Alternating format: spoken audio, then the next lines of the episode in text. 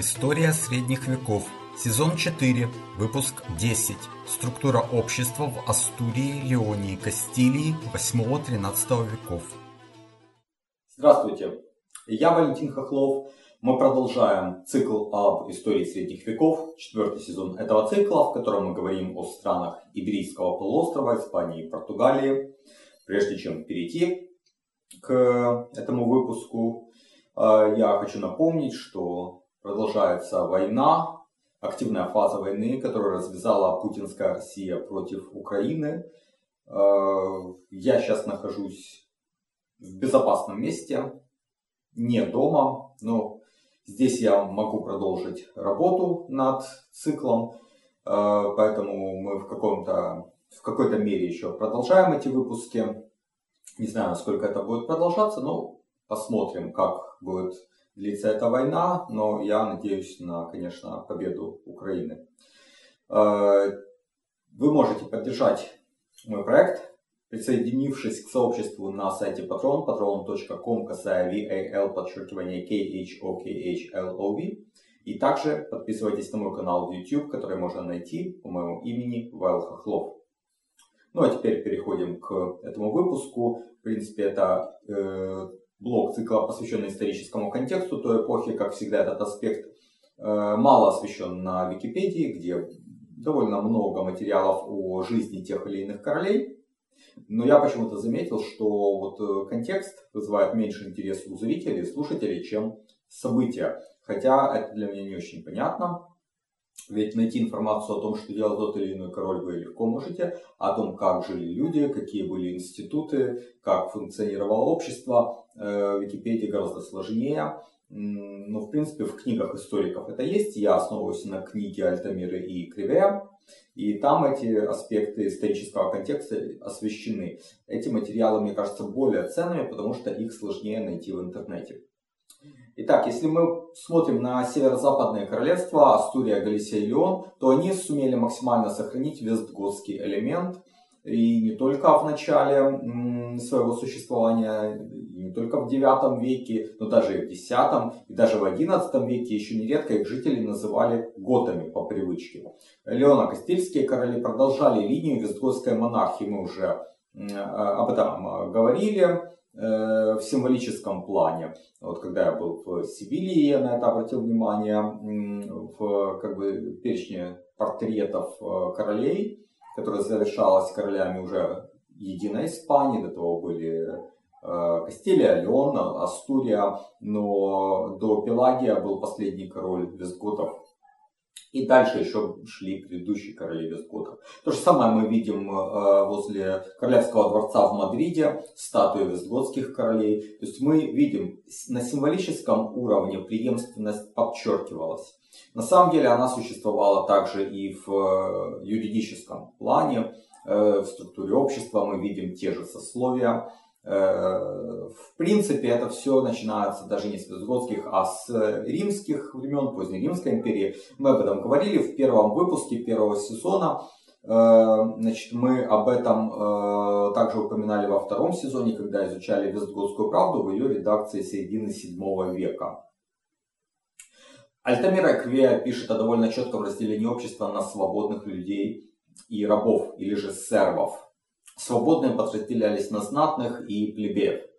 А, это не может не вызвать те же коннотации с первым выпуском первого сезона, когда мы говорили о четырех сословиях в поздней Римской империи.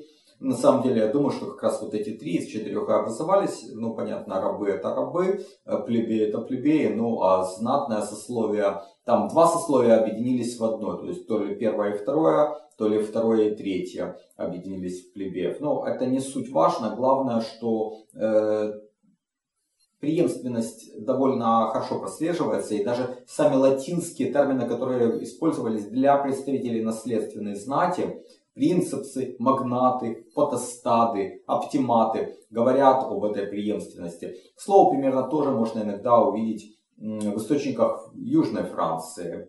А, при этом а, следует четко отделять знать э, того э, времени, о котором я только что говорил, и вестготскую знать, э, или же вестготских графов, которых называли контес, это были чиновники короля, и изначально они не имели своих земель, или они могли иметь свои земли, но графство или там округ, которым управлял граф, это не были землями графа, это не был его феод, например. То есть вот поэтому это были именно чиновники, назначаемые э, лица. Это была служилая знать, которая целиком и полностью зависела от короля.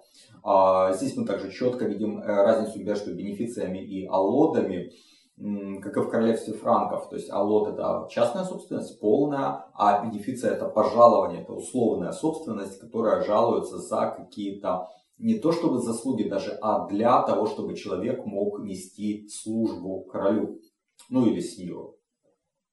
Более низкое по положению знатью были инфансоны. Альтамира Экривия пишет о них как о знати второго ранга, э, но при этом прямо указывает на то, что инфансоны находились в прямой зависимости от короля. Но нечто подобное мы уже видели, если вспомним опять же второй сезон, песни о Роланде. Э, и там мы четко видели употребление термина барон в его таком раннем смысле, когда он только-только появился. Э, баронами там, в этой редакции изначальной песни Ирландии называли прямых вассалов короля.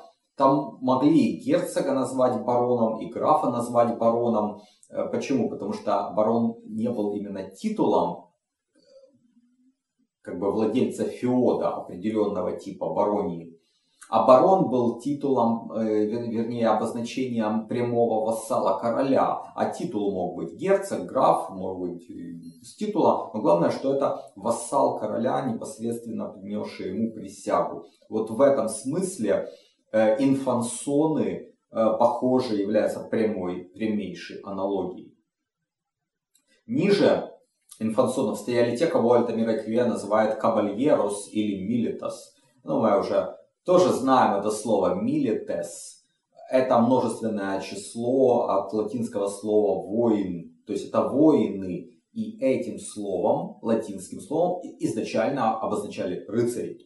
Посмотрим на документы тоже вот начала высокого средневековья, рыцарей называли милитес. Собственно, вот это одно и то же. Кабальерос, э, всадники, тоже во французском мы видим шевалье, да? но это более позднее слово, потому что э, для э, раннего средневековья э, рыцари были именно воины, милитес, а не всадники, потому что для всадников существовало другое латинское слово экитес. Но вот э, из экитес получается кабальерос, и э, уже более поздний момент времени Кабальерос и Милитес становятся одним и тем же. Это, это и есть рыцари. А, но на самом деле, как вы видите, а, для нас это несущественно. Мы видим, что то же самое происходит в Испании, что и в других странах Западной Европы. А, по всей видимости, на этом же уровне рыцарей находились так называемые инфансоны де фуэро, Э, само слово фуэра мы дальше будем встречать очень часто. Но это, скажем так, грамота или хартия короля. То есть, получается, инфансоны де фуэра это инфансоны или скорее нет, не инфансоны именно, а лица, которым титул был пожалован грамотой короля. И поэтому они были, как мы, скажем так, увидим впоследствии, ниже, чем настоящие инфансоны, которые получили это по наследству. Поэтому инфансоны де фуэра это скорее то же, что и рыцари. А инфансоны настоящие это то же самое, что и бароны. Я считаю, что вот такая аналогия, она вполне оправдана. Далее были свободные люди, которые не входили в знатное сословие. Они часто искали покровительство знати в форме, которая также нам хорошо знакома из первого сезона. Более того, она существовала и в римское время. Она упоминается и в Визготской правде. Под разными именами, но одна и та же э, форма. Э, это форма патроната. То есть, когда клиент обращался к могущественному человеку, патрону за покровительством, в обмен поддерживал своего патрона. Материально и не только. Э, эта форма начала называться энкомьеда или бенефактория. И вот как описывает реализацию этой формы Альтамира Экривиа свободные люди добровольно уходили под покровительство знати в поисках защиты, часто отдавая за это им часть имущества или беря на себя оплату дани или оказание некоторых услуг. Условия определялись соглашением между патроном и его клиентом. Э, при этом, если патрон не оказывал должной защиты, то клиент мог его покинуть и искать покровительство у другого. И мы уже видели нечто подобное. Это механизм того, что мелкие аладиальные собственники в том же франкском королевстве э, искали покровительство знатных сеньоров, отдавали добровольно свои алоды, чтобы получить тут же их как э, бенефиции, то есть становились бенефициарными, а не алладиальными э, собственниками, э, отдавая, грубо говоря, свою независимость в обмен на покровительство. Э, и по сути это были те же вилланы, то есть мы их называем крепостными. А на самом деле это арендаторы земель магнатов. Э, как и прежде, здесь у нас возникает противоречие э, или вот такое восприятие противоречивое крепостных и крепостного права. Альтамира и Кривия сводит э, крепостных к сервам, то есть к рабам, таким образом делая серваж синонимом крепостной зависимости или servitude, как это называлось, сервдом. С другой стороны, Гизо, или, например, такой известный историк советского времени, как Гуревич, четко различали эти два феномена. Вот я как раз поддерживаю эту точку зрения. Так мои слова выше о превращении мелких алладиальных собственников в крепостных вполне соответствуют тому, что писал Гуревич. Причем, ну, я его труды тогда не читал, я опирался на работу Гизо, но фактически потом я посмотрел, что у, Гуревича то же самое, ну, примерно то же самое. Но у Гизо, я считаю, более такая обоснованная позиция, более фундаментальная, э, потому что он сводил эту крепостную зависимость как к естественному продолжению римской формы колоната, отношения аренды земли без права арендатора или арендодателя в одностороннем порядке разорвать эту аренду. То есть арендаторы становились как бы привязанными к земле. Это был и плюс, это были и минусы, конечно, но они получали э, уверенность в завтрашнем дне взамен на свободу перемещения и, конечно, с обязательством э, в виде арендной платы э, трудиться на поле сеньора и отдавать ему часть своих э, плодов, своего труда. Но при этом их нужно четко различать с рабами, то есть с лично несвободными людьми. Тогда получается, что в истории северо-западной Испании оставались э, сервы, то есть рабы в э, прямом смысле этого слова. И это было наследие визготских, а до того и позднеримских э, времен. И их нужно рассматривать отдельно от колонов и, конечно, отдельно от крепостных.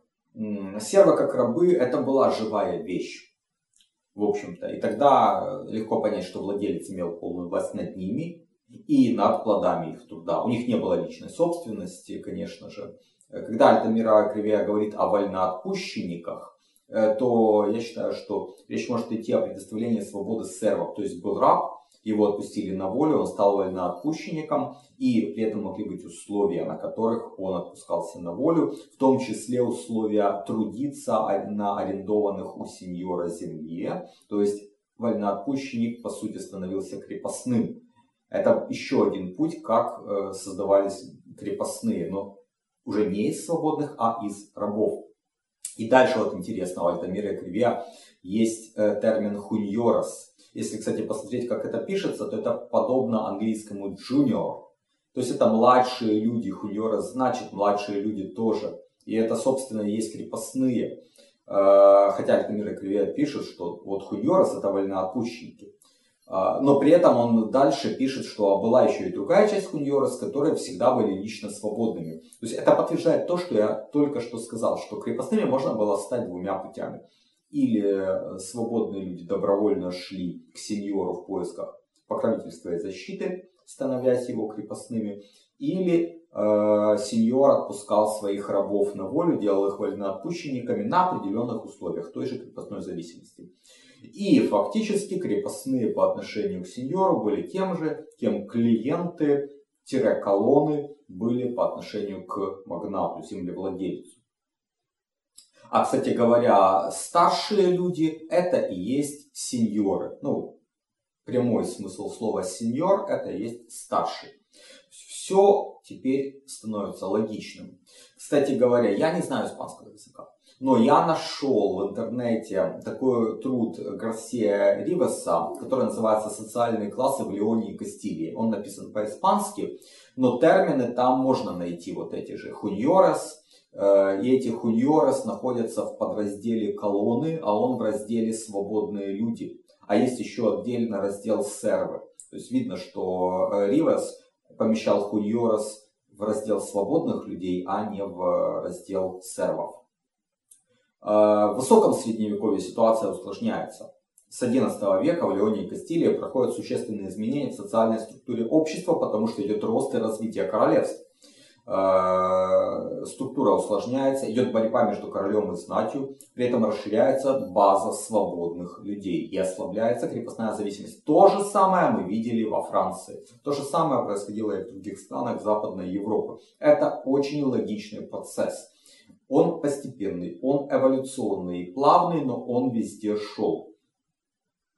Э, среди знати сохраняются два уровня, условно говоря, магнаты и рыцари. И когда мы говорим о борьбе королей и знати, это, конечно же, борьба королей и крупной знати, магнатов. В противовес этому короли опирались на рыцарей и на буржуа, на свободных горожан. Э, знать, в свою очередь, почему с ней короли борются? Потому что она становится все более независимой. Мы видели, как укрупняются феоды, консолидируются феоды и усиливается положение магнатов. Хотя Альтамира Кривия указывает неоднократно, что для Леона и Кастилии не характерна полная реализация системы феодальных отношений. Знать там была все-таки не такой независимой, как во Франции. Но тем не менее, из того, что он пишет, я не могу не провести параллели с феодализмом в том виде, в котором мы о нем говорили в первом сезоне. Магнаты, которых с 12 века называют рикос омбрас, сохраняют свои земли, полученные, вероятно, когда-то в качестве временного держания, то есть бенефиции. Э, и их нельзя было лишить этой собственности, за исключением измены и предательства, которые были сопряжены с изгнанием за пределы королевства. Римские наименования уже исчезают на этом этапе. Э, Крикос, Омброс относятся графы и потестады. А потестады это э, вот эти э, представители высшей знати, у которых не было графского титула. Как ими могли быть? Люди это вот, например, высшие должностные лица королевского двора, но которые не имели титула графа. Вот их и называли потестадами. Сохраняются инфансоны. В 11-13 веках так по-прежнему именуют прямых вассалов короля. Вот такое классическое понимание термина барон. И обычно они держали земли от короля и имели право юрисдикции на этих землях. Но интересно, что Альтамира Кривия говорит, что на этом же уровне существовали э, некоторые milites nobiles. Ну, то есть это очень похоже на э, рыцарей, которые в течение долгих поколений принадлежали к этому сословию, наверное, к высшей его части, и благодаря этому стали уже восприниматься так же, как инфансоны. Хотя изначально мы говорили, инфансоны это было выше, чем просто милитес. Э, ну, э, Дело в том, что вообще сословие рыцарей в Леоне Кастилии существенно расширилось. Видимо, поэтому наследственное рыцарство стало так цениться. Я вот для себя это могу так только пояснить. Дело в том, что просто словом «милетес» уже в высоком средневековье или словом «кабальерос», которое более стало распространенным, э, стали называть довольно много э, людей. Это расширение рыцарского сословия шло из широкого пожалования рыцарского титула горожанам простых сословий их еще называли кабальерос де вилла. То есть рыцарями считались все, кто мог позволить себе э, купить э, коня и вооружение для того, чтобы идти в военный поход. Альфонс VII в Фуэра, пожалованном городу Толедо, сформулировал это таким образом. Всякий, кто пожелает стать рыцарем, достанет им и доживет по обычаям рыцарям свойственным. То есть видел расширение рыцарского сословия. А, в этот период высокого средневековья в королевстве также растет э, влияние духовенства, и особенностью этого сословия был его иммунитет. Он был еще установлен на Четвертом Толецком соборе в 633 году. Как личность, так и имущество духовных лиц не подлежали светской юрисдикции, только церковный суд. Клирики не платили налогов, пошлины дорожных сборов. Постепенно короли с этим начали бороться. Тот же Альфонс VII Фуэра, пожалованному городу Куэнке, запрещал светским лицам продавать свое имущество э, церкви. Также э, кортесы, когда они образовались, обращались к королю неоднократно, чтобы было запрещено передавать светские владения церкви.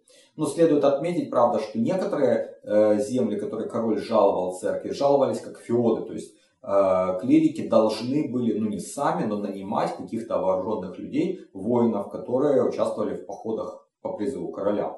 Наибольшую разницу с ранним средневековьем мы видим в положении среднего класса, то есть буржуа, жителей городов. Но это не удивительно, бум урбанизации. Э, мы об этом будем говорить отдельно, поэтому сейчас о, э, о горожанах не говорим. Э, перейдем к крестьянам, пару слов о них. К началу XI века рабство в предыдущей эпохе морально уже устарело. Альтамира Кривия пишет о том, что многие сервы в это время добились улучшения своей доли и перешли в сословие хуньорос, то есть из рабов крепостных.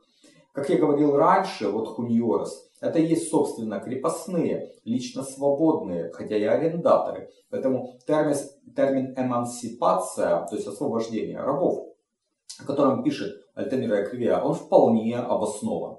К концу XII века э, были также четко определены размеры семейных повинностей, так что крепостные стали более защищены юридически. А в 1215 году Альфонс IX э, разрешил э, хуньорес де эредат, то есть одному из типов хуньорес, которые арендовали коронные земли, свободно переходить на земли архиепископа Сантьяго и был разрешен также обратный переход. А постепенно к концу XIII века право свободного перехода распространилось на всех. Э, и ну, крепостные стали иметь возможность менять сеньоров. Э, правда, были э, два вида. Вот в XIV веке эти хуньоры де эредат вообще не имели никаких ограничений, то есть могли переходить от сеньора к сеньору. А хуньорес де кавеса, они тоже могли свободно переходить от сеньора к сеньору, но свою подушную подать они должны были платить через своего первого сеньора, то есть к которому они были, грубо говоря, приписаны изначально. Ну и в завершение этого выпуска пару слов о семейном праве. Семья в Астурии, Леоне и Кастилии в чем-то продолжает традиции визготского периода, когда идет по сравнению с римским периодом ослабление власти мужа над женой, отца над детьми. Мужчина по-прежнему глава семьи, жена должна согласовывать с ним все свои контракты, покупки и так далее. Нажитое в браке имущество считается совместным. А когда один из супругов умирает, то другой получал свою часть. Я напомню, что в вискотское время дети наследовали отцу, а жена мужу нет. В принципе, в наследовании короны мы видим определенные такие э, германские тенденции, причем не солические.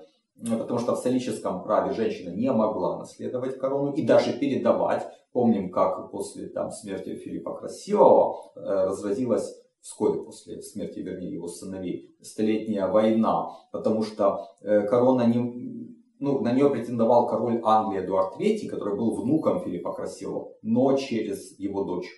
И ему корону не дали, а дали э, племяннику короля э, Филиппу Дювалуа. Вот. А в Испании все было по-другому. Ну, вернее, в э, Леоне и Кастилии. Женщины, хотя и, э, ну, они наследовали трон. Правда, если э, женщина была замужем, то королем был ее супруг. Именно королем. Но по праву жены, а не по собственному праву. Это большая разница. И, конечно же, была передача через женщину короны от деда к внуку. Это вообще ни разу не проблема. Что касается обычных детей, то до совершеннолетия они оставались во власти отца, но отец уже не имел такой власти, как во времена Рима. Он не мог продавать детей, отдавать их в качестве заложников, увечить их, тем более убивать.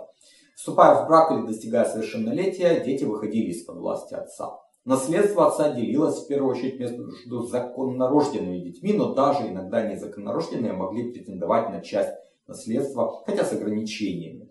В Испании той поры была распространена практика квазибрачного союза между холостым мужчиной и незамужней женщиной, так называемая барагания. Ну, часто духовенство использовало бараганию, чтобы обходить э, ограничения целебатом.